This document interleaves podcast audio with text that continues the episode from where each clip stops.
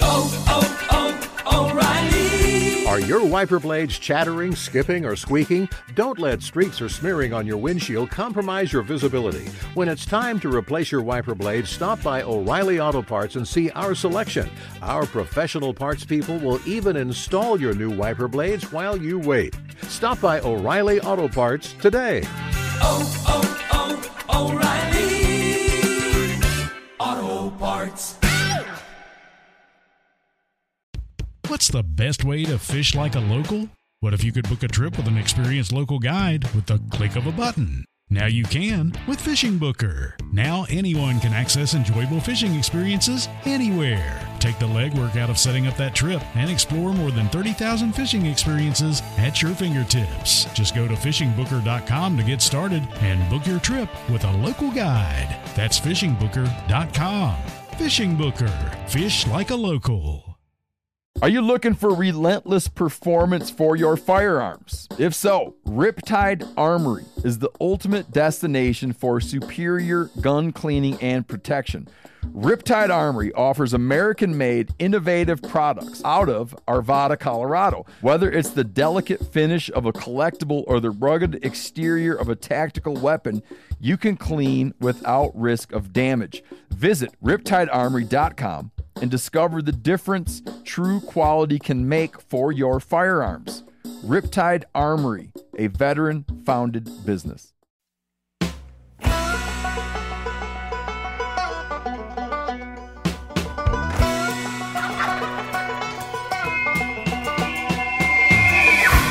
Welcome back to another episode of Cutting the Distance. Today I'm here with Ryan Lampers. He's back. I think he's the, the first guest to be on three times, but I always enjoy our conversations.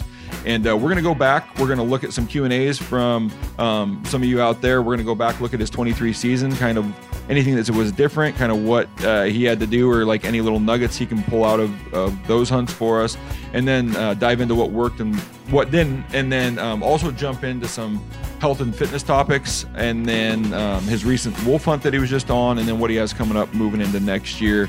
Um, it's always a pleasure to have you on the show, Ryan. Welcome. Thank you, Jason. Much appreciated. Excited to be back. Yeah.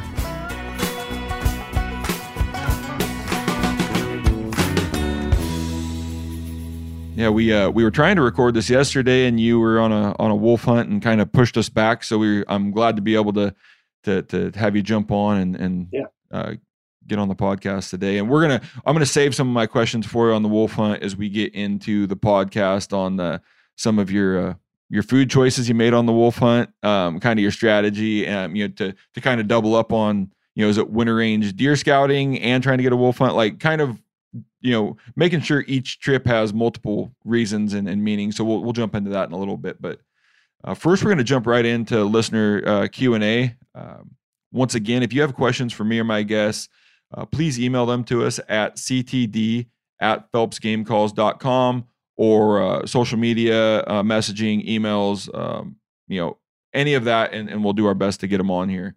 So the first question comes, it was pretty much the same question from both Jonathan Uresti, hopefully I didn't butcher, butcher his name too bad, and Lucas Johnson. Uh, what does your off season look like um, as far as workouts, your season prep, scouting, and nutrition? Yeah, um, I guess we're in off season, right? I don't, I don't know that there's an off season There's, anymore. there's not the Jason. yeah. I was going to say our off season used to be like November to, to about July or Yeah. August, but now it seems like we've figured out a way to fill those fill those in. Yeah, I mean, there's a few gaps, and we're in the gap right now. I, I'd say. Um, yeah, good question. I think uh, you know I've been asked this a lot, and I don't have really anything exciting to talk about when it comes to exercise and all that kind of thing. You know, I've got a home gym downstairs. I try to keep up with my wife. She gets down there early every morning. Um, you know, this time of year when I'm not hunting, I spend a good amount of time down there. You know, we've got a rower and um, all kinds of equipment that that we can get after it on. But my number one, and it, I think it always will be, always has been, um, routine is just hiking, hiking with weight. You know, where I live out here in the country, so we've got all kinds of space to just roam, and we've got a little loop here. We can take it a mile and three quarters with a weighted backpack, or we can take the longer route or go up on the hill behind us and and put in a, a good handful of miles. And you know that is and always will be, I think, my my most effective way of um, preparing for the next hunt. You know, the future future hunts that I have. It's it's just what you do in the mountains. It's it's the most important, and you get a lot out of hiking with weight. You know, I think just going out and putting a ton of miles on without weight is is good. Um, but I'm just throwing, you know, anywhere from just 25 to sometimes go up to 60 pounds on the back and going for it. And so that that really So- helps me out. I think it keeps your core strong. Um, just keeps those muscles tuned in. Those are the ones that you really need uh, to function well on the mountain. So there's like no secret. You're not like getting up every morning, you know, slamming down, you know, your pre-workout. You're not working out for an hour and a half in the gym and then, you know, doing cardio. It's just it's what you need to do to be there's no secret workouts or you're not, you know, crossfitting every day. It's just doing the functional what you're going to be doing in the mountains It is. It is. Um workouts. we do get up early and we put some time in downstairs. You know, I love the rower. Um, we've just got a cheap old rower downstairs, and I like getting on that thing and just crushing it for 40 minutes. Uh, it really gets your heart rate up and it, it puts the screws to you. So I love that. Yep. But then just throwing around, you know, pushing and pulling heavy things, um, that really helps in the off season as well. You know, I definitely don't lift like I used to. Um, used to do a lot more in the gym, things like that. But I'm not a CrossFit guy. I don't I don't have any secrets there. You know, I just try to stay in as good a shape as I can. And most of that comes from like we said, there's not a lot of off season now. So we're always spending time in the mountains. We're always having weight on our backs. Now I'm cheating a little bit these days. You know, I turned 50 this year and uh last few years we've started using um, pack animals a little bit more. You know, we've used things like llamas, which gets a lot of the weight off your back. Now I'm into the goats, and I'm, I'm using those a ton. And um, I'll go when I do my walks. Uh, I just take the goats, and they come with me, and just to keep them in shape. Because now a big part of Yep. uh, my off season is making sure my animals are in shape to keep up with me. And so that's been a lot of fun, and that's kind of a new thing that um, I'm doing now. But as far as nutrition, you know, it's always the same. Um, again, nothing real secret. We just try to eat clean throughout the year. Um, you know, during the hunts, uh, outside of the hunts, my wife keeps me on track with that. Try not to pound, you know, too much sugar. We we're not like 100% off all sugar. Uh, we've got kids. You know, we don't we don't do it to the extreme, but I think eating clean to the best of your abilities really helps, and it definitely keeps the inflammation down. And you know, we've talked about inflammation almost to exhaustion these days, me and my wife. But it's important, and I feel like that's what's really helped me in these later years. Uh, I I feel better now than I felt in my twenties by a mile. You know, when I go out and and do ten days, and we're we're crushing miles, double digit miles every day. I don't come back sore anymore, and that, a lot of that is some of the supplements I take. You know, I do a lot of turmeric and CBD and stuff like that. Uh, no secrets there. But then I'm not pounding all this this uh, extra sugar during the hunt, so Yep. I'm trying to keep from inflaming my joints to where I just don't feel good.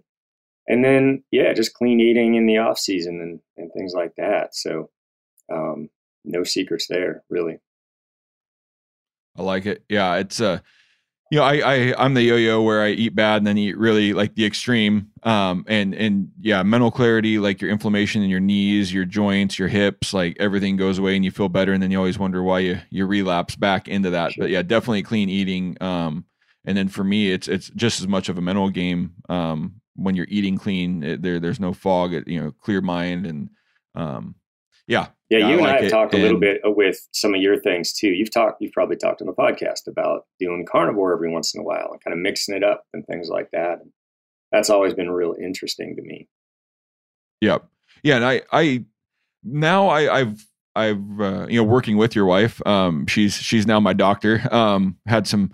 You know, I don't beat the drum. I don't think I've ever even talked on the podcast about like testosterone. Like we talked, and and I'm man, why the hell am I wanting to go to bed at seven thirty? Like when we were running the business early on, like there were days you'd go to bed at twelve or one, just when your work was done, you were done, right? And Yep. like what is going on? And got with got with Doctor Hill, and um, yeah, testosterone like in the high two hundreds for a forty year old guy, and it's like what and uh, kind of changed my life, you know, and, and I don't know whether it's attributed to eating well or it's probably both, you know, got on some testosterone and, and feel amazing. And then that helped with the inflammation in itself, like just getting the hormones balanced. And, uh, you know, and then I, I kind of, she thought I should change my diet a little bit where I was eating real heavy carnivore and there there's a lot of unknowns, right? If you're doing carnivore, like can you have elevated triglycerides and elevated LDLs, and is it still safe? And she just got real worried because what without really knowing, she's like, well, maybe we should not eat so much fatty meat. And Yeah. so we've we've made some changes, but I feel amazing doing it. I just don't want to like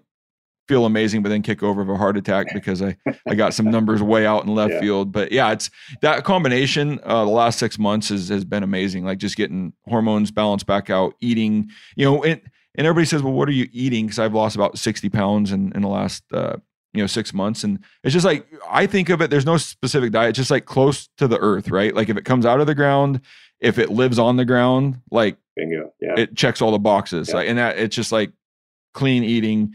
Um, I'm not afraid to have a few blueberries or strawberries here. I'm not afraid to eat sweet potatoes.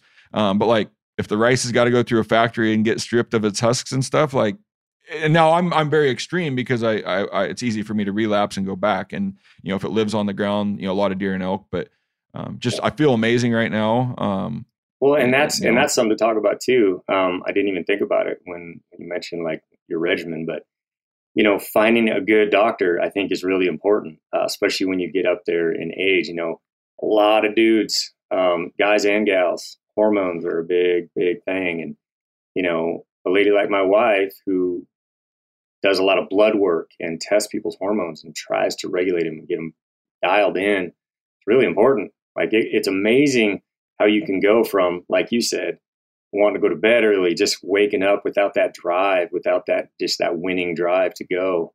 Um, you know, all all that changes when you dial in your hormones a little bit, whether it's testosterone Yep. or estrogen for ladies.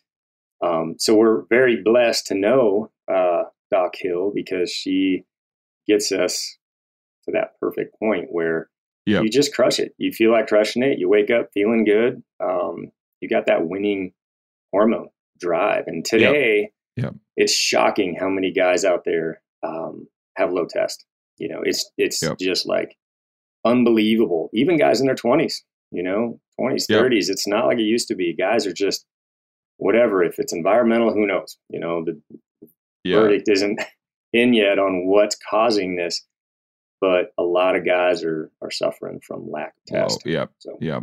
My cousin, um, you know, very athletic, very active, lifts weights all the time. Like he was at similar numbers to me at like mid thirties, and it's just why and how come. But uh, yeah, I I feel great. You know, with the changes, it's it's all kind of dialed in, and like you you know, uh, Hillary asked you these lists of questions like before and after, kind of gauge. And I said it was weird, like you didn't realize how bad it was until you got to see like the instant change um, on it. And and like my my best analogy was like before my weekend looked like, well, I might accomplish these one or two things, and I want to sit and watch like hunting on YouTube or or sit around the rest of the day. Now it's like put 20 things on my list and make sure they're checked off before the end of the day. Like this motivation, this drive that I used to always have is like back versus cool. you know, kind of being a lazy ass Yeah. around home on the weekends. It's like you've got this drive again to just crank crank through and, and get things done. So it's mental as well as you know the physical um, changes. Oh so yeah, I mean testosterone. It's it's the winning hormone for us guys. We need it, and it needs to be Yep. at a certain level for us to just crush it in life. And you know, it's very important. Yeah. So, uh, if anybody gets anything out of this- podcast, it's like, man, you know, if you're feeling rotten and you're off season, you know, you're just like you said, you're just wanting to sit down end of the day, just watch movies and eat junk food, and not motivated to go crush it in the mornings. You know, maybe go find yourself a really good doctor who take your blood, go Yep. through it, look at your panels, see what's missing. Yep. Yep. Uh, the next question comes from my financial advisor, Jeff Bloomquist. Um, he put, "What are your top three things that you attribute to your consistent success of killing more mature animals?" Um, and it doesn't have to be three. Just kind of what are your top approaches? Um, and and I'm very careful. Like we all do this for different, and, I, and maybe I shouldn't even have to explain this, but we all we're all out there. Like if your goal is just to put a, a spike in the freezer, we're we're not saying that's not the goal, but Ryan, any of you, you know, any of you that do or don't know it, like it, it's very easy to look at what he does and realize, like, all right, that that top level animal, and that's what you're out there for. You're pursuing that challenge, and so this is geared towards when you get to the level um, of having all these other accomplishments or uh, abilities below you. Um, like when you target mature animals, and I would say there's different levels to that, right? Where some guy might be like, I want a four and a half year old deer that scores this. Like Ryan goes out there with an expectation or a challenge to kill, you know, a very a, top five percenter.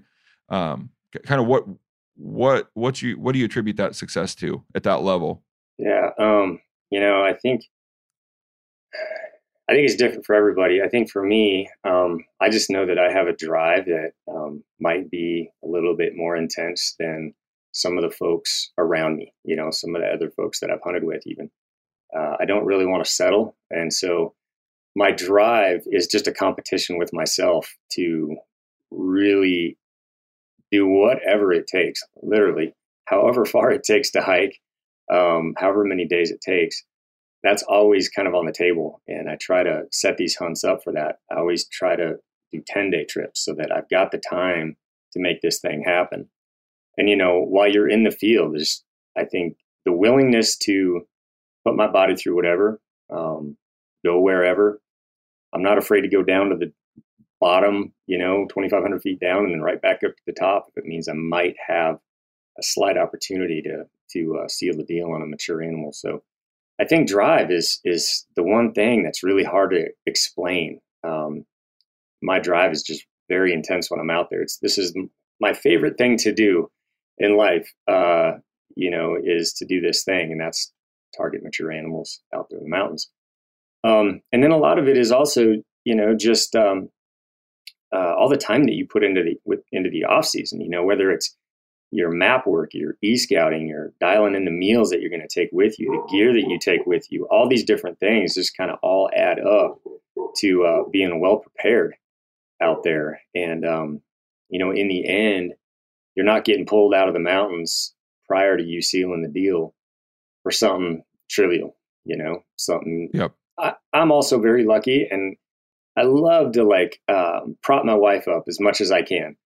But the reality of it is, I wouldn't be able to do any of this if I didn't have an amazing wife who literally can, she's so independent if she needs to be.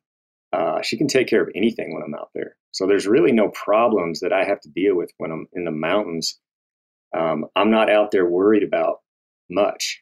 You know, if there is an issue, I'm lucky if she even tells me about it on my inReach. You know, she just takes care of it. So, you know, a lot of the success comes from just having a partner that is at that level. You know, um, yep. And then having the drive and all the preparedness around that, I think, really has helped me That's awesome. in this in this thing. So, eh, let me let me kind of see if I can get to the inside of your head. So this drive that you talk about, this competition maybe with yourself or not wanting to let yourself down. So I mean, is there ever times during a hunt where you even have to like come on, don't let yourself down, you you know, or is it just not even a question anymore where you're just this is what needs to be done, we're going, you don't even have that conversation with yourself anymore or is there some like thought like is that really the best play? Um, are you just like we're to go over there see what happens and and uh yeah. How does that conversation, you know, cuz that's I think if somebody's not at your level, that's a lot of what pops up, right? There's like, well, I really don't know if climbing down in that 3,000 feet really gives me a better opportunity or a chance, you Yeah. know, and so you'll talk yourself out of it. Um, And I think I don't think there's any 20 year old that is going to have that because they don't have the experiences built up. You know, as you as you uh, do more hunts and you have these things happen, like I can't tell you how many times, and you've had this same thing happen many, many, many times as well. It's just um, you keep working at it, it can happen so fast. And with elk hunting, it's it's like to the utmost degree. It just happens in a matter of like 30 seconds. You go from this low, like, man, this is this ever really going to happen? And you're just fighting with yourself. Like, I don't know. I mean, maybe these next four days are they're just kind of a waste because we haven't had any luck. And then in about three minutes from that point, you just arrowed a bull and he's down. And it's it happens Yeah. like that so often. And I think once it's happened to you a few times or a couple dozen times, you just it's always there. You just know like success can happen at any point out there, even when it's Yep. the slowest of slow. And you know the weather's been junky and the bulls aren't talking and there's people everywhere. You know, all it takes is just a few minutes and things turn on a dime. Yep. And um, when you've had that experience, I think that just gets ingrained into you. Like you don't get down as much because you know, like one more ridge, you know, next coulee, you could glass across and pick up that one buck, um, and that's all it took. And so uh, it, it's hard to explain to people, but I think you know we've just been doing this a very long time. So uh, um, I don't have the mental that I had that I have now. I didn't have that back in my 20s. You know, I was more willing to give up and just get down like this hunt is not worth um, being out here. You know, I might as well go somewhere else. But now, as you've got gained all this experience, you just you just know it can turn on a dime. So I think that's a big yep. part of it. Yeah. I think one of the tough you mentioned like the slow, you know, the slow times and and there I think it's different. Like if you're on a hunt that is just on fire the whole time, but just opportunities not coming, like that will keep people more involved. But in the end, those super slow hunts that you finally find your first elk on the eighth day and you still kill it, like the result's still the same, right? We we went there, we accomplished what we wanted to, but the, the hunt ahead of time was different. I think that's what you, you know what you had mentioned kind of kind of resonates with me is that I'm still able on you know six or seven days. Yeah, you get down a little bit, but you keep kind of grinding, and you know that in the end, there's the possibility this is still going to end up in the same spot of the very action packed hunt or the it, it, it's the same result and and um, we we've proven that we had 20 chances throughout the hunt, but none of them you were able to capitalize on. Where you capitalize on the one, um, it, it it yeah, it works into your mental game, and then in future hunts, you're like, well, this I've been here before. I, I don't need to quit. Like Yeah. we've been in this exact situation and know how it's going to play out or can play out. Yeah, Yeah. I think, and this is so cliche to say, but you know, I think if you find yourself throughout the day on a hunt, just continually saying things like, "Oh, this sucks," like, "Man, this is this is never going to happen," you know, "This is brutal," you're just you- you're you're screwing with your head, and uh, you know that's one thing that I found now. You just, trying to stay positive is very important. Um, just knowing that it could happen and just expecting it could happen at any point. Uh, it's all in your head.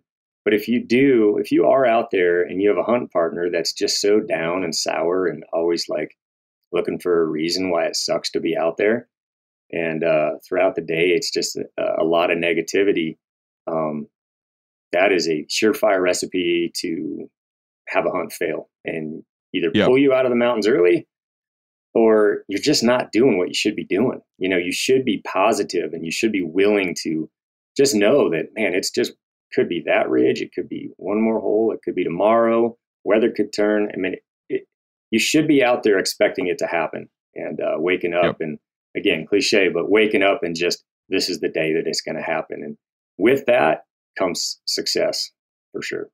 Yep. And and I we take it to the point where it's like overly positive, overly optimistic. You might not have seen a deer in your area for the last seven days, but you wake up, tell your buddy like, "Hey, this is a day we kill a big." You know, we both we double up or we kill big bucks, and it's like.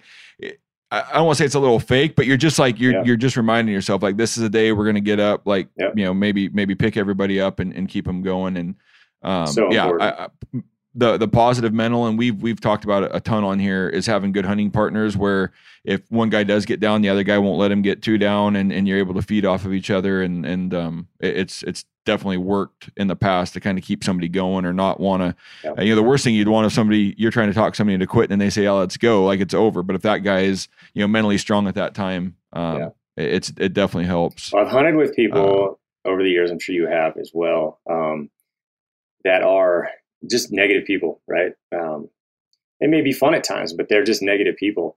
That's the last guy I want in my hunting camp. Um, I just uh, I just walk away from that.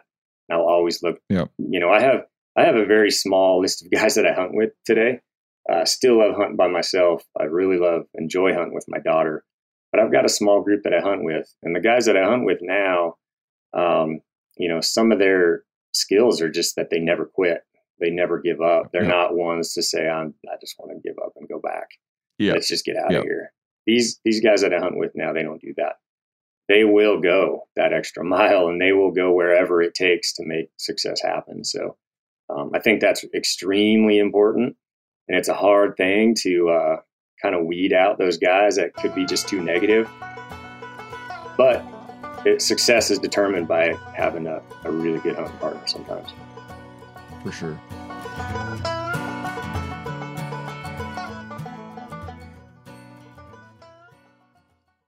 Hey, here's a simple but very meaningful gift idea for your mom or grandparent who lives across the country.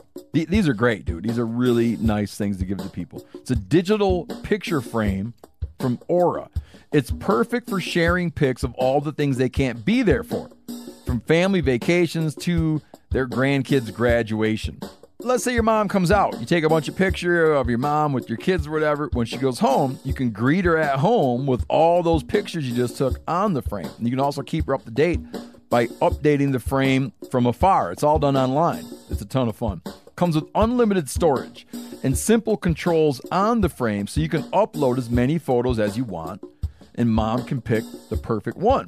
See why it was named the number one digital frame by Wirecutter, The Strategist, and Wired. Right now, you can save on the perfect gift that keeps on giving by visiting auraframes.com. That's A U R A frames.com. Make sure you use the promo code MeatEater because for a limited time, you can get $20 off their best selling frame with that code. The code being Meat MeatEater. AuraFrames.com, promo code MeatEater. O'Reilly Auto Parts are in the business of keeping your car on the road. At O'Reilly Auto Parts, they offer friendly, helpful service and the parts knowledge you need for all your maintenance and repairs.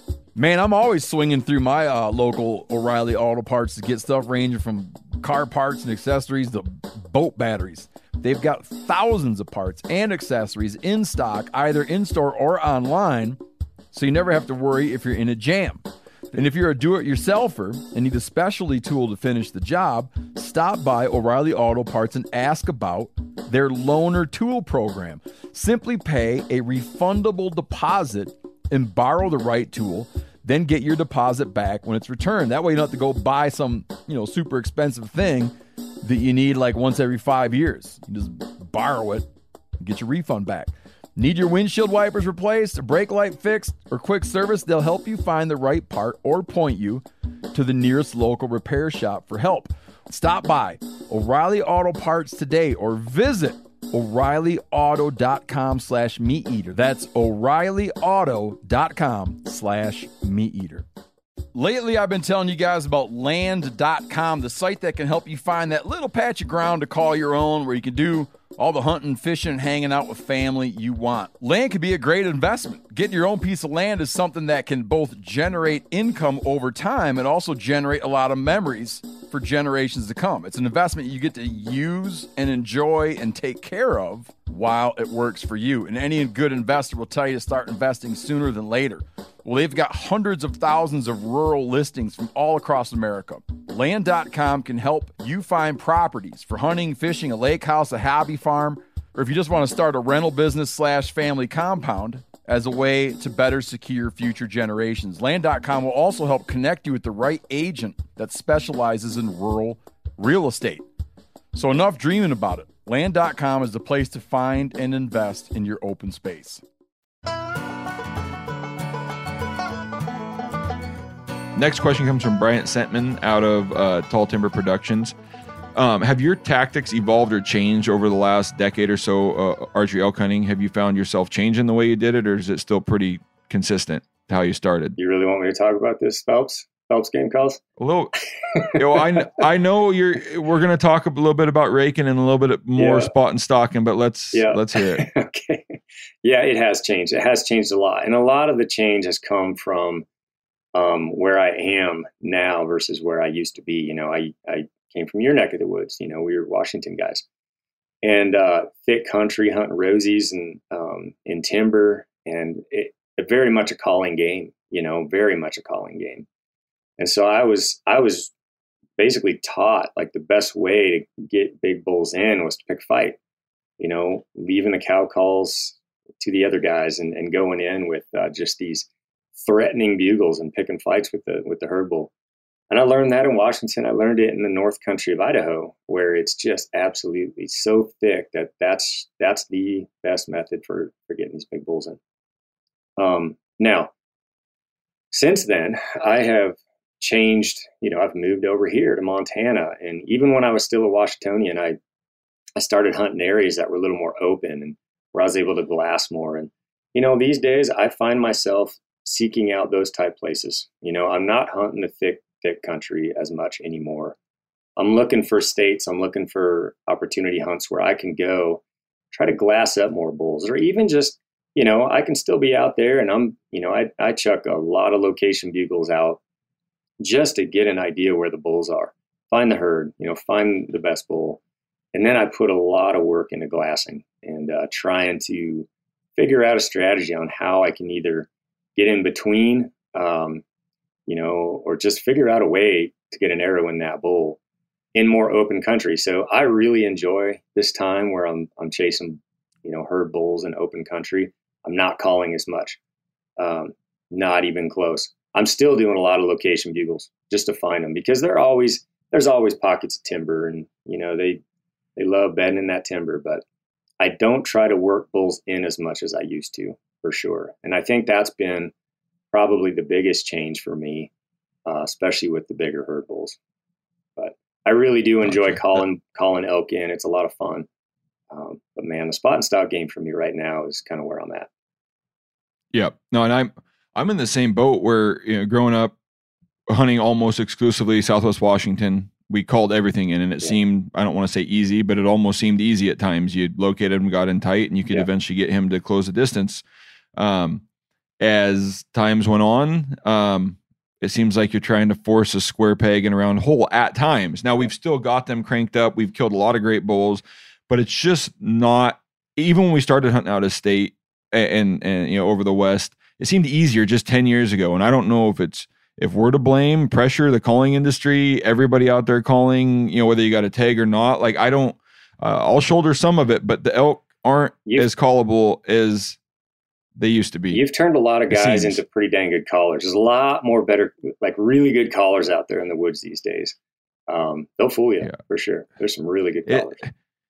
yeah and as much as it hurts like uh, we've turned into a little bit more of a i 10 years ago i'd have never questioned should i bugle right now or should i cow call or should i go silent and now that's like my common routine like do i really want to bugle here because it hasn't worked the last Sure. four or five times and things are privy to it and and heading the other way and you know like this year's the first year ever i located a bull went completely silent and snuck into 40 yards like as much as it hurts me to say i knew as a hunter Yeah. like i've got this skill set maybe not near as good as you or barney or guys that spot and stalk all the time but it's just it's an animal that i just can't let see hear or smell me right like it's a very simple equation Yeah. don't let them see you hear you or smell you you're going to be all right and just put a you know put the sneak on him um put a you know put his head behind a log or a, standing tree that was big enough for me to hide behind and walked into 40 yards and it it, it is getting different I, I would say i'm in the same boat as much i still try to at least force it early in a hunt like i'm going to call these things in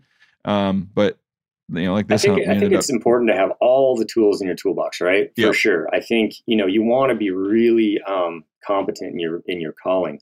You know, um, this year's bull just happened to be a bull that it was in much more open country, still some timber, but you know I got in between him and his bedding area, and I was able to get an arrow in this bull. Last year, you know, I went in trying to be silent.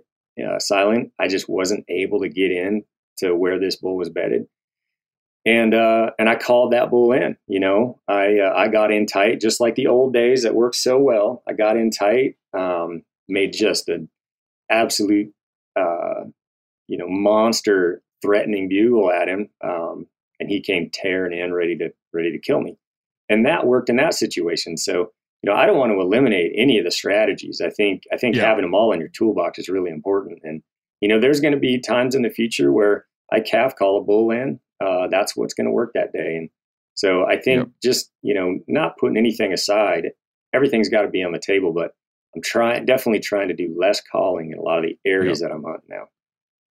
Yeah, and I think being you know being a skilled hunter in that situation is recognizing like what you should maybe do. Like, are they in a good stockable spot? And and recognizing that like that's more important than being a good caller. Having all these tools that you're not you're not you know leaning on your calling primarily. You're not just leaning on your spot and stalk. Like at any time, if that situation you know dictates you should be doing this or should try this, um, you know, being able to do that or execute it well. Uh, yeah, I, I agree with you. Have all of those tools and don't limit yourself to one style uh, of of elk hunting. Absolutely. And, you know, I look forward to one of these years, I'm going to get back to the, to the old haunts that I used to hunt. And, um, I don't know about Washington, but, uh, Idaho, you know, some of the thick country. And, and, uh, I guarantee there's going to be times where I want to pick a fight or at least pick a fight with a, you know, a limb and start raking. I, I really Yep. like raking too. I, it, it worked so well for so many years back in the day. Um, I don't know if it works as, as well now in those places in Washington where raking in a bull. I think a lot more guys are doing it, but um, you know, they may be keyed into a little bit more than they used to be. But yeah, all the tools I think they're important to have, and and uh, no one situation is always going to be the same. So Yeah. Uh, we had you on back on episode 35 where we did the spring bear episode. So this question uh, may have the answer in there, I'm sure, but maybe you can give like a real quick Cliff Note version.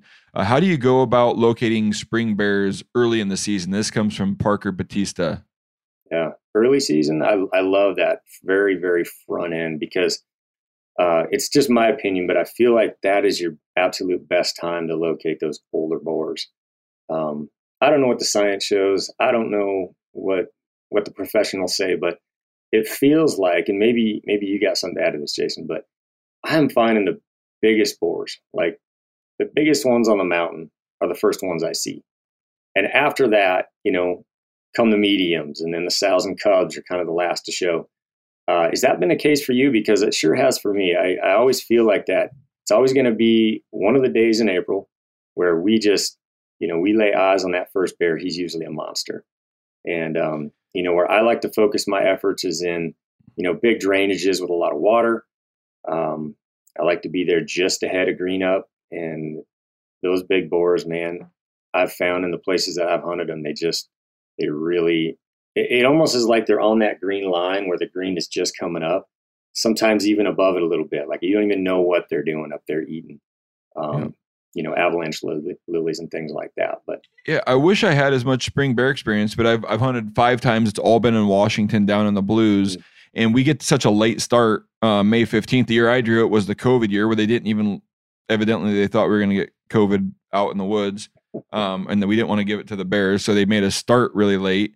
Um, and so all, all of our experience has been more that mid May with still kind of fighting that snow line, you know, pretty low, at least. Um, the one year we did have early, I, I think those bigger boars, we seen them earlier in the trips, and then as we went back trip after trip and, and tried to make it happen, um, I think the bears were getting smaller. So I would agree with that. I just don't have as near as much experience like into that early April, early May time frame where we're typically if we're starting right off the bat, it's middle of the May, and usually we elect to wait a little bit because there is so much snow or the access is so hard. Yeah. Yeah, for sure.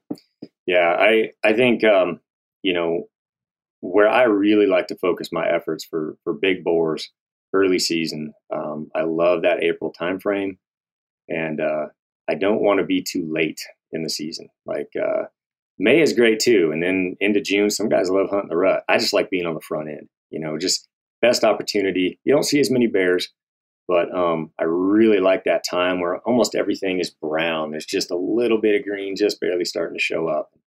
I just that's that's the time frame for me where I feel like I'm going to have my best luck at the biggest bear on the mountain. So Okay. Gotcha. Um, the last question, I'm not privy to it. Maybe you are. Um, tell us more about the trekking pole glassing method. Maybe Go Hunt had just talked about it. I don't know if there's a specific method or something different than than typical, but enlighten me. yeah, I don't know either. That came from Nate. That came from Nate Stevens. Okay, I don't know. Um, I'm not sure what what they talked about over at Go Hunt. Um, yeah, trekking pole glassing thing. I'm assuming it's just running your binos on top of the trekker, right? Uh, I do that Yeah, all the time. I would think. yeah. Yeah. Yeah. It's- or on top of your bow cam or whatever you've got, you can lean into the ground. Yeah, it's a real quick way to just like get solid real fast and not have to pull the tripod Yeah. out and get your binos on the tripod. So no, I use it all the time. Um, and uh, no, I mean it's almost just as good as a tripod in many cases. Yeah. But- does your uh do the peak design uh do the sissy sticks have a thread in the top yet like the old Easton trekking poles did where you can No, like thread them on and use it? I don't know if that's patented, but something you guys should look into. for sure. Yeah. They had that like five eight stud that would like you Oh, have really? a cap that would go over your trekking pole and then you could just Uh, thread your your uh holder on and Oh, then you, when you didn't want to use them that cap would come back down just Hmm. throw that out for you guys i didn't know if you guys did or i knew an old set of eastons i had did uh, have those but okay. um, it made it slick back when i had my binos hooked up and you could just thread them on real quick and then you didn't have to worry about like holding on or you know you could if you're going to set it for a little bit longer Yeah. there you go Yep. I- I'll No. pass that on. Um, I don't know if you're going to answer these questions or not. It was a pretty popular question, but now that you're not in Washington, are you willing to give up your mule deer and Roosevelt elk hunting spots? Yeah, surprising how many people have reached out with that one, Jason. Uh, but it was more like right after I left Washington. there was a lot of guys like really thinking that I would just give them the spots. So, um, you know, my best hunting buddy who I've hunted with more than anybody, and that's Joey Pyburn. He's still over there in Washington. Um, he uh, he knows all the spots. We used to hunt these spots together, and for years, I I told him I was like, because he he kind of he got into this waterfowl thing, and he does a lot of fishing now. He doesn't do the big game hunting that we used to do. Um, he's gonna hate me airing this out there for him, but uh, it's true. He needs to hunt big game more. But I told him like, look, there's a little window here. You better keep getting after these spots. You know, we have some really good old hunts that we used to hunt. Otherwise, I'm going to have to give him up. So he's got a little bit more time. If he doesn't start taking advantage of his time over there into these places where used to, we used to kill big bucks, I might start having to give these spots up. But um, yeah, at this point, you know, I I have plans. Like I really will. I will come back to Washington one of these years. I want to just come back and hunt some mule deer. Um, you know, in in late October there, like we used to, and I really want to go back and see if anybody has found these areas. You know, it really, I'm really curious about that. I, I've heard there's a lot more hunters over there stomping around in the mountains these days than there used to be. So, um, Yep. you know, it really intrigues me to see how things have changed and if there are still some big old bucks in these really secluded places. But you no, selfishly, those those areas are probably going to be um, just for uh, us folks that have been there before. Yep. Yep. I don't blame you. And then somebody else wanted to know about your hair health routine on 10 day backpack trips, but I, if don't you've seen the videos, you know there is no routine. It's it drives my wife crazy. Like the dreadlocks I have to rip out at the end of the trip. Oh, it just drives her crazy. My daughter's trying to get me to pack a hairbrush. It's just it's just nonsense. um, it embarrasses them, but it's kind of why I do it. So no, no routine, no brush, no Yeah, I was gonna say if your Just- daughter starts as your daughter starts to backpack with you more and more, she'll have to pack the brush and you can just take advantage of it. she's tried to get that brush into my hair. She definitely packs her brush on the Oh. trips that we take. So um, yeah, I just keep it out of my hair. all right. Well, I appreciate answering all those questions, Ryan. Um, a little longer version of our typical question and answer for our guests, but we went out specifically looking for these. Uh, once again, you have uh, questions for me or my guests. Please feel free to email them to us at ctd at phelpsgamecalls.com or hit us up on social media. Um, uh, send us a message and we'll we'll do our best to get those thrown in.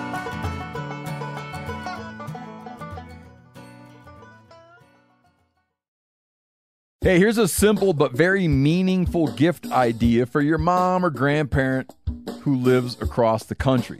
Th- These are great, dude. These are really nice things to give to people. It's a digital picture frame from Aura.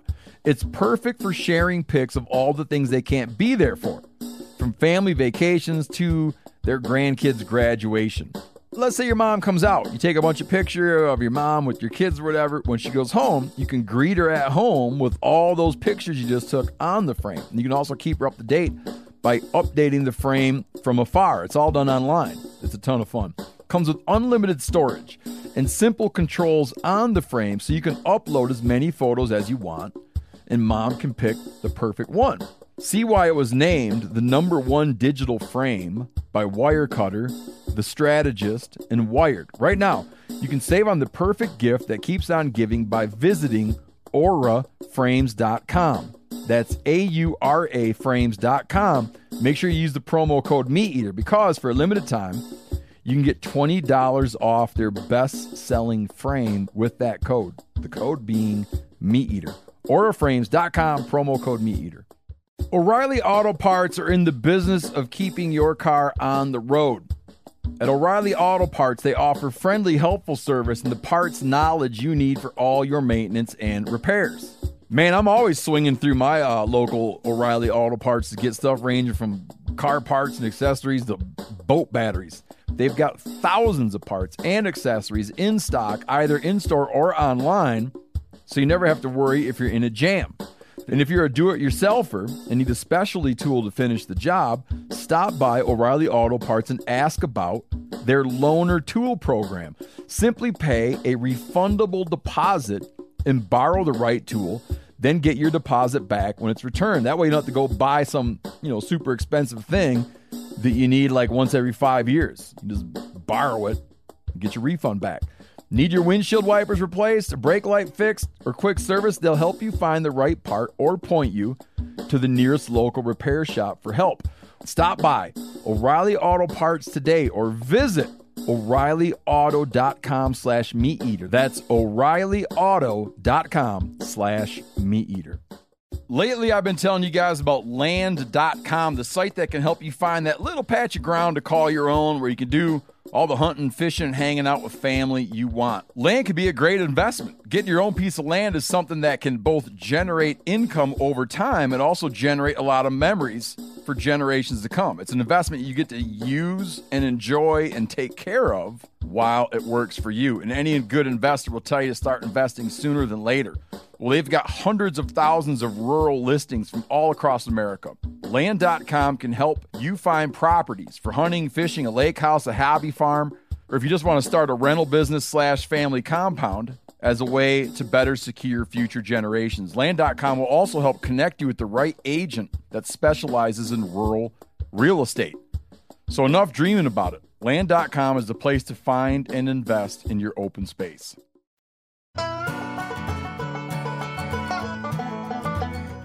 Stole a little bit of my thunder there with some of their questions. We were going to talk about health and fitness, you know, your training diet, but we, we really covered that. And um, so we we are just going to kind of jump into um, kind of your season recap 23. Uh, you know, I think we go all the way back. We were both on Mexico Coues deer hunts. Um, I don't think on episode 35 on the bear hunt we even really got into that. So I'm gonna have you start with like your Coues whitetail trip, your spring bear season, and then we kind of fast forward to it.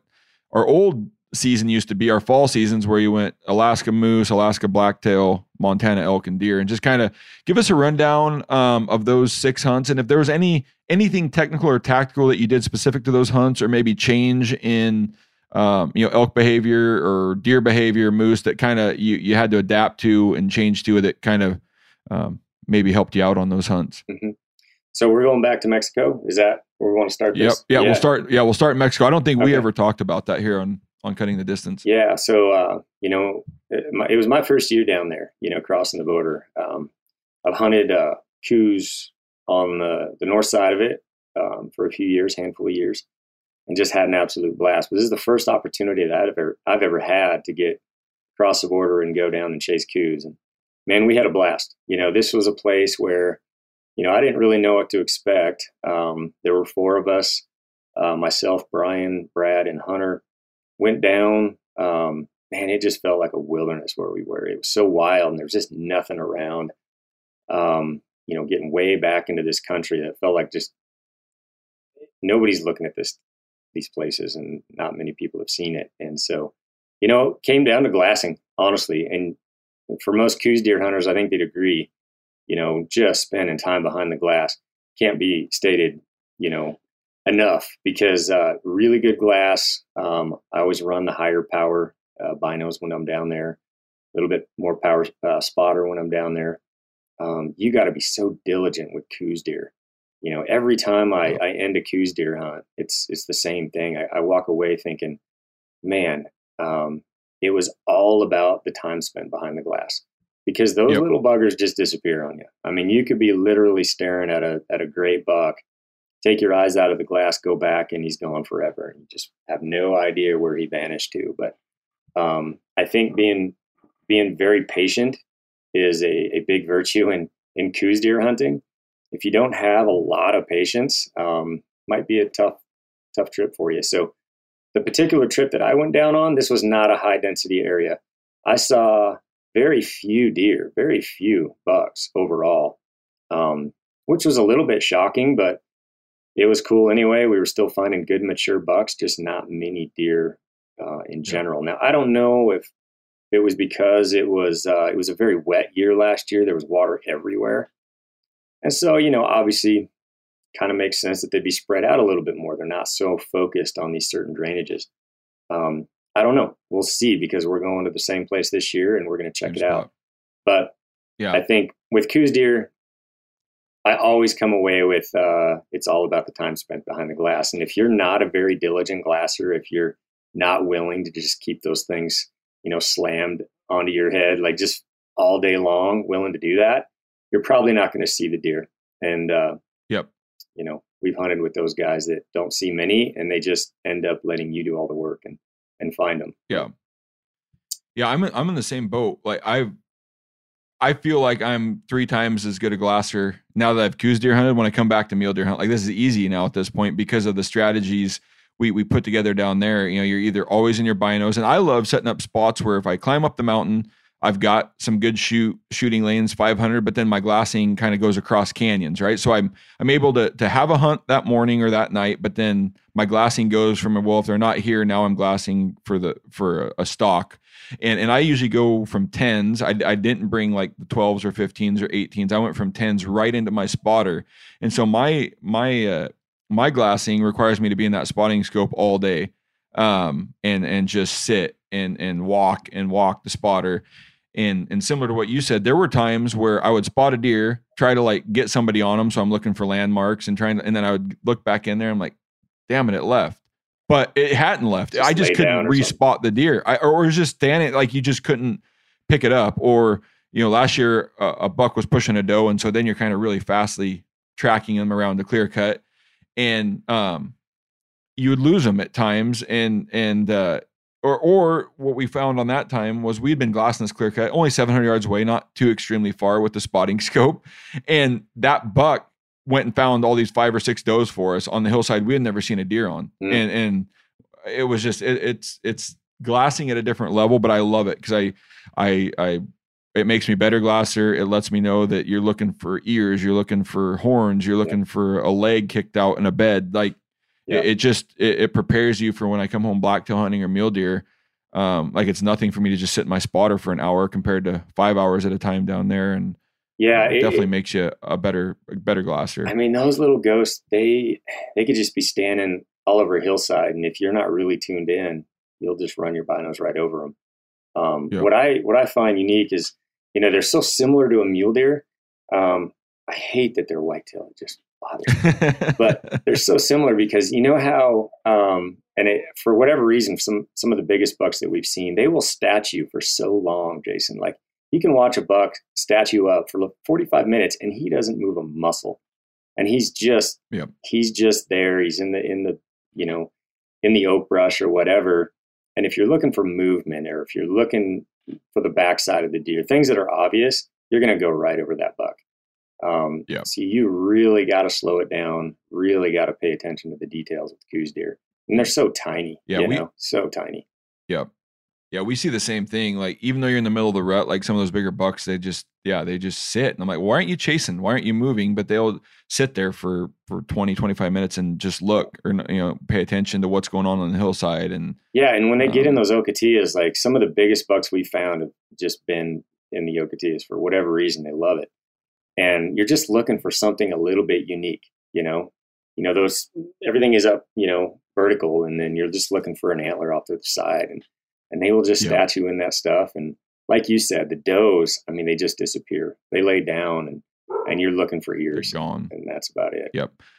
Yeah, I'm excited. We're going to a new a new ranch this year that not we have we were at a ranch that had maybe a higher density, it sounds like, but maybe not the upper end of bucks. So we're gonna we're gonna mix it up this year and go try a, a little different area and see if we can't maybe find some bigger Yeah. bigger bucks. And I'm excited. It sounds like the nice thing about Mexico is private land, pub, like uh, compared to up here north of the border.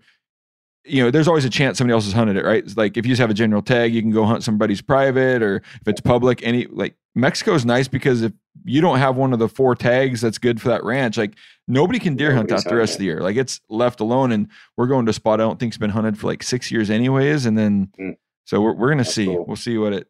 We'll see what it. it- it, uh, yeah, I- I'm excited. I'm It- excited. it's it's uh it's kind of a slower hunt. It's a great time to go down too, right? It's kind of the off season. Yep. Um, it's always a little bit warmer. It's usually in the minus temps here in Montana at that time. So just a fun time to get down there. Um, you know, I never Yeah. a handful of years ago, I never expected that I'd ever even hunt Mexico.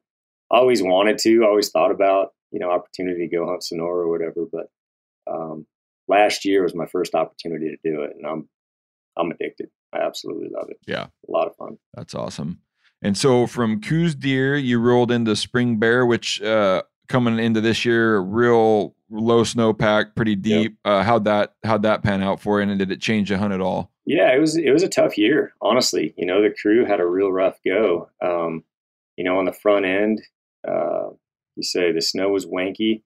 Um, we um, we ended up we struggled. Like I, the first bear I took, I think I was, gosh, I want to say I was like 16 days into it before I took that first bear, and I took a one of the best bears I've ever taken, just an absolute stud. But um, I had to spend a lot of time, and we had bears that we'd spot, and uh, they just disappear on us. You know how it goes, and they were moving off of those south facers so fast. They just weren't putting in the time. They weren't giving us time to get to them before they just move off. They were traveling. It was kind of just a, a weird year like that. I hadn't seen that for a while, but um, in the end, yeah, I took a couple of good bears. Um, had a good season overall. I ended up with a wolf on the the first trip and a and a cat at the same time. So I think we talked about that, but um, Yep. yeah, that was a that was a heck of a trip. It really um, it really like it forced us to be diligent on that one because it was it was a tough go and um, yeah, we had to put in a lot of effort, a lot of work to uh, fill those tags. Yeah.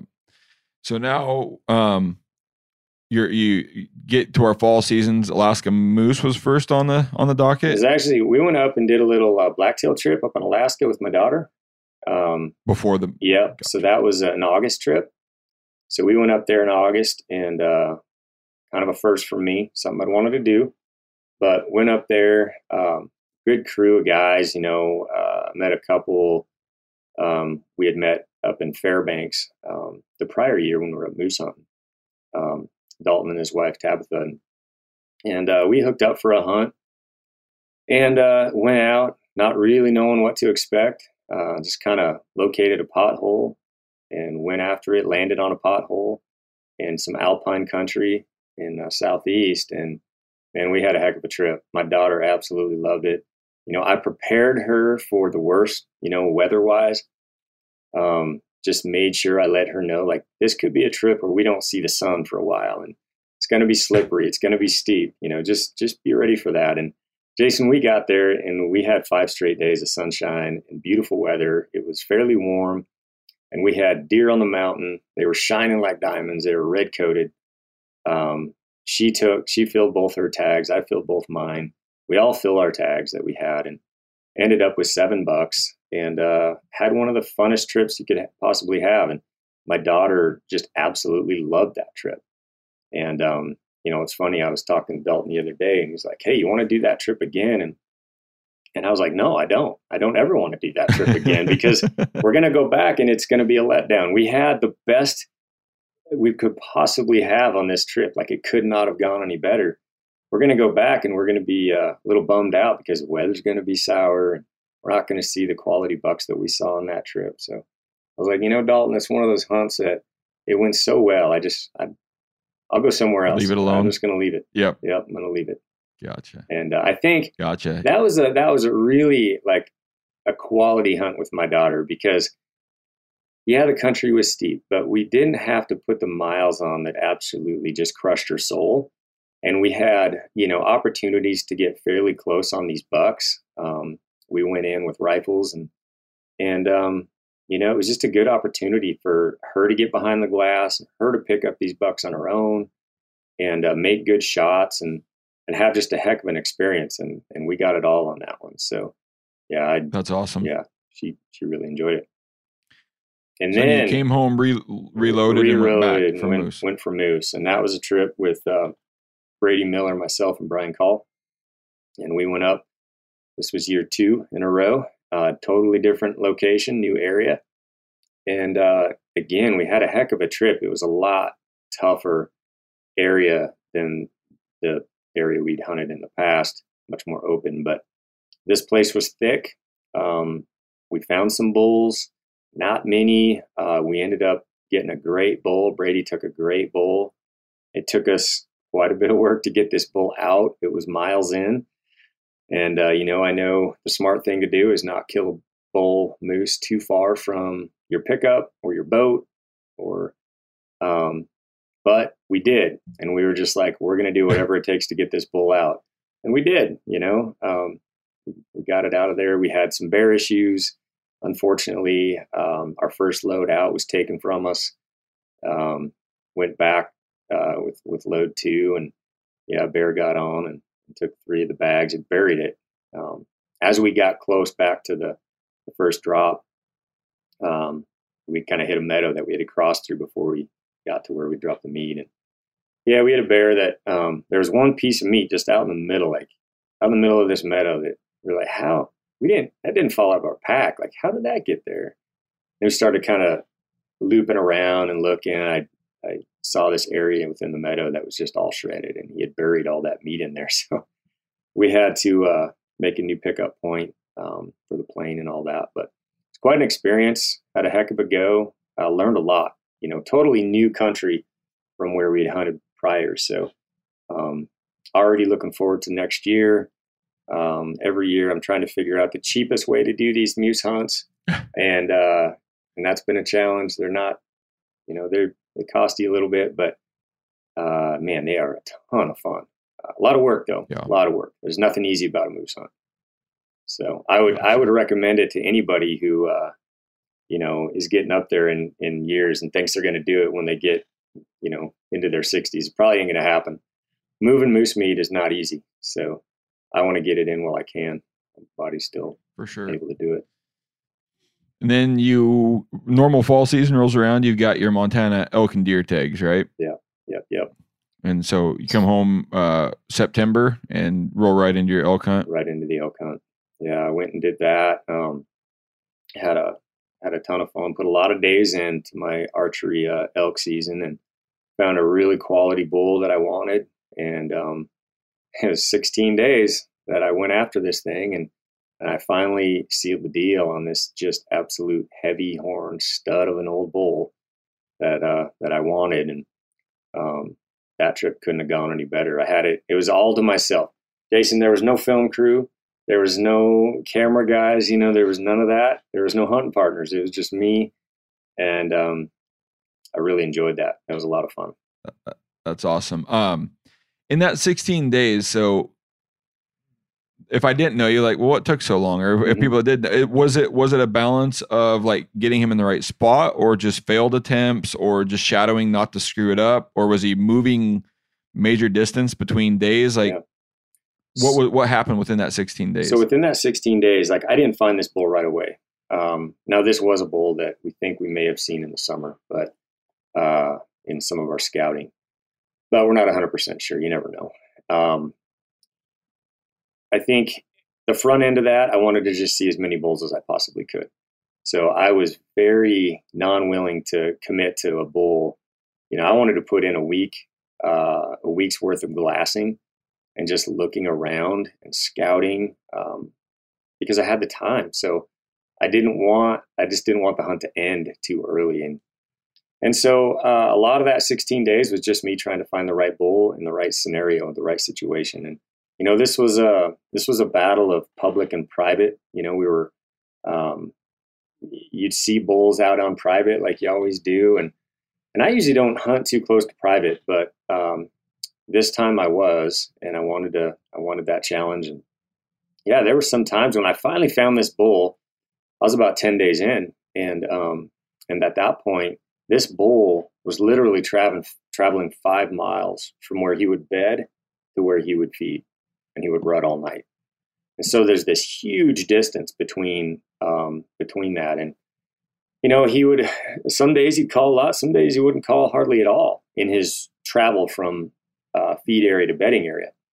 And there was a lot of different. It was a maze of coulees that he would travel. He wasn't always doing the same one twice. Um, I find it funny when people say that, oh, he, he's going to go through this one spot every single time.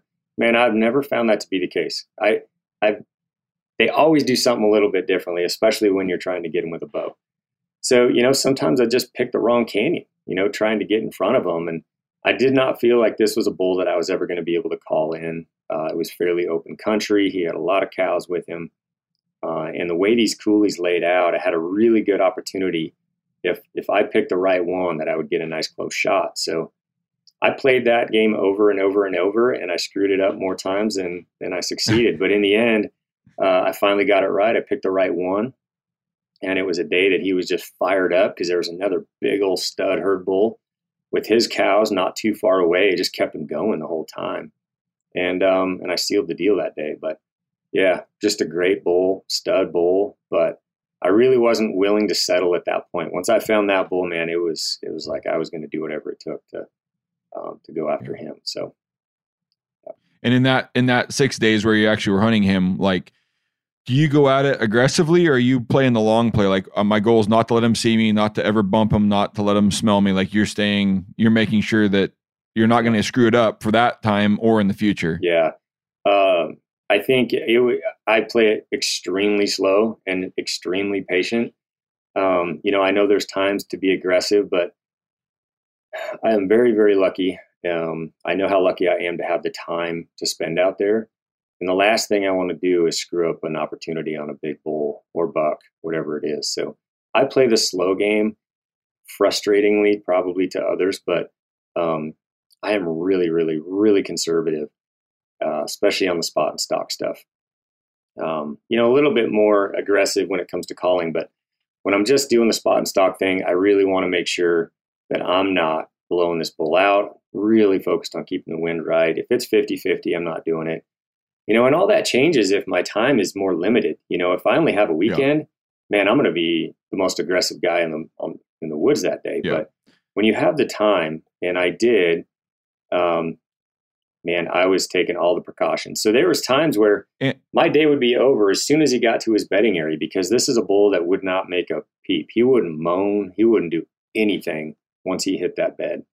Um, just wouldn't say anything. Gave me no opportunities to sneak into him. And he had a huge group of cows. So there was Yeah. that was a problem as well. And he wouldn't come out of the bedding area till late. Late, And so he was just late. over, And the they- wind would be wrong. and they were practically run. They'd get up about three thirty, and they would basically, I mean, they would just fly to uh, back to that feed zone, and they would go from public back onto private. Once they go onto the private, it's game over, and in the other direction as well. I had to wait for them to get onto the public, so um, it was a yeah, it was a chess game for sure. A lot of fun. Gotcha. And and the other thing that probably weighs in your your decision is that you were in a spot where there weren't people, right? If there are other people around, you may have had to been more aggressive or tried to capitalize on their screw ups or them messing things up. So that's another bonus to being able to go deeper, get into these areas it's not comfortable to be in or survive in for for a long time. That's yeah, that's Um, a good you, point. you had that luxury. good factor. I mean, the, the the fact that if there were people there and I felt like this bull was in jeopardy of getting arrowed by somebody else, yeah, your aggression is going to go up 100. percent um, I would have, I would have went at it a lot differently. But I had nobody in the area. There was nobody in there, um, and it just felt like my best opportunity is to play the slow game. So that's what I did on that bowl, and um, could have been very different if there were, you know, another group of guys chasing that same bowl. I I probably would have been a lot more aggressive for sure. Gotcha. But all those factors kind of weigh in on how you approach each and every um, you know mature bowl that you're going for. It's it's always a little bit different. But that's why I hunt unmolested animals in these these somewhat remote places. This one, this area was pretty remote, um, but you know it was only it was only a few miles in, and um, and then it took me you know seven eight miles in, but uh, you know it, it was it was pretty remote. There just wasn't anybody there. So Gotcha. Gotcha. And then you got to, yeah, I don't know what you did early October, but then I know you and Paley went back out for your Mhm. guys' Montana deer hunt. Yeah. And it was that, was there anything in between there or was it just oh, we a had little a, bit of a rest there? she had drawn a uh, a buck antelope tag, so we went out. We had one day to do it. We went out there. We had we had a busy schedule, so um, yeah, we went out there for a day, uh, not too far from the house here, and and got her her first buck antelope. That was a ton of fun. Um, you know, antelope are are are just different. You know, it's not like the biggest challenge in the world, but when you're hunting with your kid and you get to go through all the things, you know, crawling in on a buck, trying to get as tight as you can, and just playing the patience game, playing the wind, all those things. It just ends up being Yeah. one of the funnest hunts of the year, even though it just Yeah. lasted a day. And so we got Yeah. her a really nice buck, and um, you know, being last day, it was November, I want to say 12th or something like that. You know, those sheaths come off pretty easy at that time of uh, of the year, and he was already missing one of his sheaths. Uh, and then Paley, when we got up to it, she went to move it and she grabbed that that one sheath and she tried to move it a little bit and it popped right off. And then we got to talk about that and, and when they lose those things and how they regrow and all that kind of thing. So Yeah. fun experience. And then Yeah, cool. um, yeah, after that we went, um, you know, November, we, we always hunt mule deer here in our home state. And we had a great trip. You know, me and, uh, this was our maiden voyage with our new goats this year.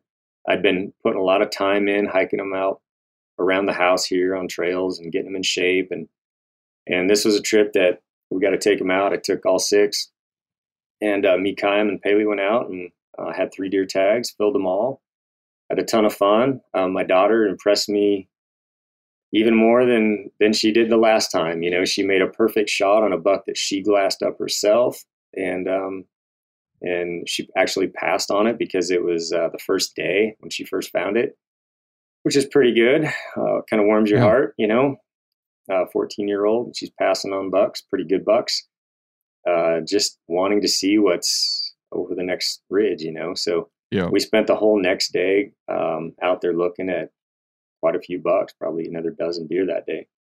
And um, by the end of the day, she determined, you know what, that buck that I passed on was was one that she was pretty excited about. So we went back and we relocated it, um, had him bedded up, and uh, I let her take bedded buck shots. Now she's such a good shooter that um, yeah, this thing never even um, never even got up again Yeah. two in a row for Perfect. her on bedded bucks. But had a heck of a time, and you know we were again we're very lucky on the weather this year, Jason. I mean, I don't remember a November in Montana where we were dealing with weather in the upper 40s and in the 50s.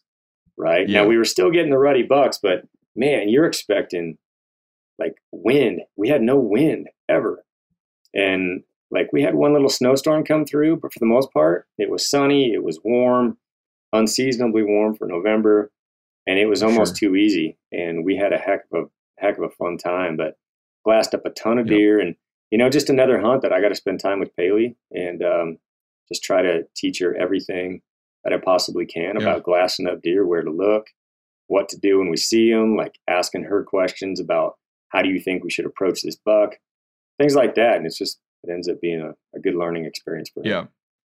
Yeah, that's my that's one of my favorite things, you know, taking my son Hunter to, you know, he's 14 and you know, like asking him like there's a deer here, we want to go shoot that one like and then you, might pick the wrong route or maybe picks the right route and then is just throughout the week he's starting to pick like better routes where I'm going to go there so he can't see me the whole way and then I'm like, "Well, how do you know you're going to be close enough?" Well, he's like, well, "Let me see your rangefinder."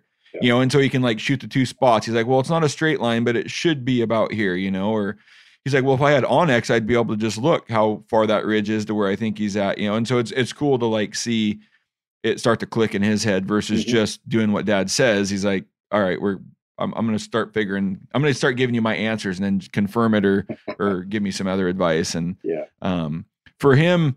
Uh, you know, same with my wife. She shoots a lot of bedded bucks because for me, it's absolutely easier if that thing's not moving to just get the gun, you know, dialed in. Like you're you're such a good shot.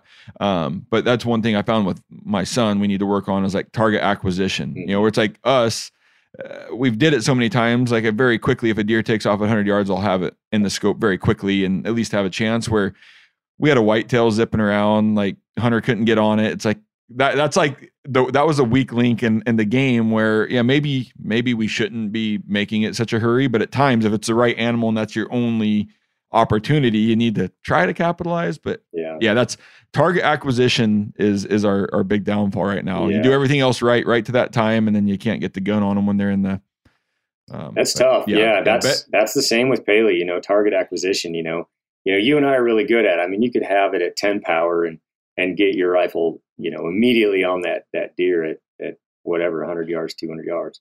But you know, Paley's really good about backing that thing all the way back out to four, and then finding it, and then just swilling it in, and Yep. and she's gotten really good at that. So she's figured it out. But yeah, Awesome. um, I love I love having that opportunity to just ask her questions like so what's your gut tell you we should do right here? Like where do you think that buck went? Um, you know, in in these places that we've already been to, and she's getting pretty good. We're starting to figure Yeah, it out. that's awesome. Well, yeah, that kind of wraps up wraps up your season. Some of the the the you know how tos or, or what what mattered on these specific hunts and uh, what's next. So I know we'll. Um, I probably won't get to see you this year at the Western Hunt because these uh, show promoters decided to put everything on the same exact week this year. So um, I don't know if I drew the short straw if it's just because I live, fortunately, that's really an unfortunately on Western Washington. I'm going to get stuck at the Portland show. Mm. Dirk's going to be out there, but you'll probably be at the at the Western Hunt, and then um, you've got some pretty exciting stuff coming up on the Bear. Yeah, we're doing a little bear, Bear tour. instructional. yeah, it's kind of something different than than I never wanted to do this. Let me put that out there right now. Like, this is not my thing. I don't like getting in front of people. I don't like eyeballs on me. But somehow, um, the fellas talked me into this. So we're doing a little uh, Western Bear Tour. Uh, involves three states. So we're doing one in Missoula, we're doing one in Boise, and we're doing one down in Salt Lake City. And uh, these are all in the month of March. Um, they're two day events, and we're going to have a lot of fun with it. This is kind of an, a total immersion into bear hunting. You know, we're going to talk about everything, and you know, for for guys interested in, I don't need to go through all the details of it, but um, you know, go to treelineacademy.net and you can kind of see what the Western Bear Tour encompasses. Uh, it's very detailed on everything that we're going to talk about. You know, everything from just having Q and A's um, to very, very detailed discussions on everything bear. And that's going to involve me, Mark Livesey, um, Brian Call, and Brad Hunt. And um, yeah, we're going to have fun with this. It's going to be, I mean, I'm going to be nervous as heck just getting in front of that many folks um, talking about stuff, but um, I'm going to do it. I'm going to, I guess, uh, Yeah. get out of my comfort zone That- and that- do this thing. So Yeah, that'll be fun and different. It seems like bear hunting um, is is a, a topic of a lot of you know it's Yeah. it's either picking up steam or and what I am going to sign you guys up for, which you don't know, is I'm going to sign you guys up to come talk with the WDFW commissioners when you're done with your little bear tour, and you can like summarize what you found about bear hunters and people wanting to get into it for them. Yeah, we should do that, right? Oh man, I want to stay away from those guys over in Washington. But um, yeah, I think I think overall we're going to have a lot of fun with this. I think anybody who attends, um, they're going to get a, a lot out of it. We're going to have a little movie night in there too. Brian's put putting together some uh, some films that'll be seen there, and um, yeah, two day kind of all immersion into bear bear things. So Yeah, and Yep. and uh, a guy being lucky enough to attend three of your hunt summits now, I believe, maybe two. Um, if it's anything like your guys' Western Hunt Summits, like this thing should, you guys will knock it out of the park. It'll be well worth the the time. So head over to the. Yep. What's the link again, Ryan? It's, for, uh, for people to check out and find out some more information. So if you go to treelineacademy.net, um, there's a link there that takes you to the uh, Western Bear Tour Yeah. page there. So, and all there's all sign. all the information is there for it, and there's different passes that you can um, kind of look at as far as um, what you're looking for. But a lot of information. Gotcha. Nice, nice. I was lucky enough. Uh, I was gonna guarantee I was gonna do some Idaho spring bear hunting this year, but I was lucky enough to draw one of the the statewide hound hunter permits. So um, I'm stoked to go over there. I'll get to chase some cats That's early, and then uh, I might just end up running behind some dog, you know, following the dogs around um, on that bear season as well. While I got my like one year pass to hunt Idaho That's um, so cool. man. animals behind a hound. So I can't wait to hear about it. Yeah. I'm, I'm excited to, Yeah. to hear how that all yeah, goes for you. excited, excited for that. Well, we all know how much Ryan loves to talk to people. So if you're at Western Hunt, you guys can go find him probably in the peak booth. And if you don't see him around there, um, you can probably check one of the tents. He likes to hang out there and get away from people in the in the tents. And then go out, go check out his uh, his bear summit that they're going to do in those three locations. Um, and and if you want to learn more about deer elk. Um, he's got the Western Hunt Summits, I believe. Both deer elk are mixed or archery. I don't remember how they're all broken up now. I usually just go to the elk one, but um, yeah, you, there's lots of ways to get to Ryan, and uh, don't let him fool you. He he loves to he loves to talk to you guys, just more on a one on one, not so much in a, in a group setting. That's it. Yeah, I I, I can handle it when it's just like a one on one. We're talking. That's why uh, you know I do these summits and and they're a ton of fun. But I don't like giving presentations. I do like having conversations in the backdrop though. But yeah, Western Hunt Expo is is kind of next, and uh, that's the that's the show that we're going to be doing. And we always have a ton of fun down there. Me and my wife go down with the kids, and we will be hanging at the Peaks booth this year. So yep. Yep. And unfortunately, I will be in. No, eh, I always have a great time at Portland as well. It's just sometimes it kind of sucks. The Western Hunt's such a good show, um, but but we'll we'll have to catch you on the on the next Western Hunt show. Hopefully, the promoters get their stuff together and, and not over schedule on top of each other. But uh, as always, Ryan, really appreciate having you on. Um, great, great answers on all those questions, and then it's always nice to kind of relive your season. So appreciate it, and uh, good luck on everything coming forward in 24. Yep. Thanks, Jason. You as well. Yeah, yeah, bye. Take care.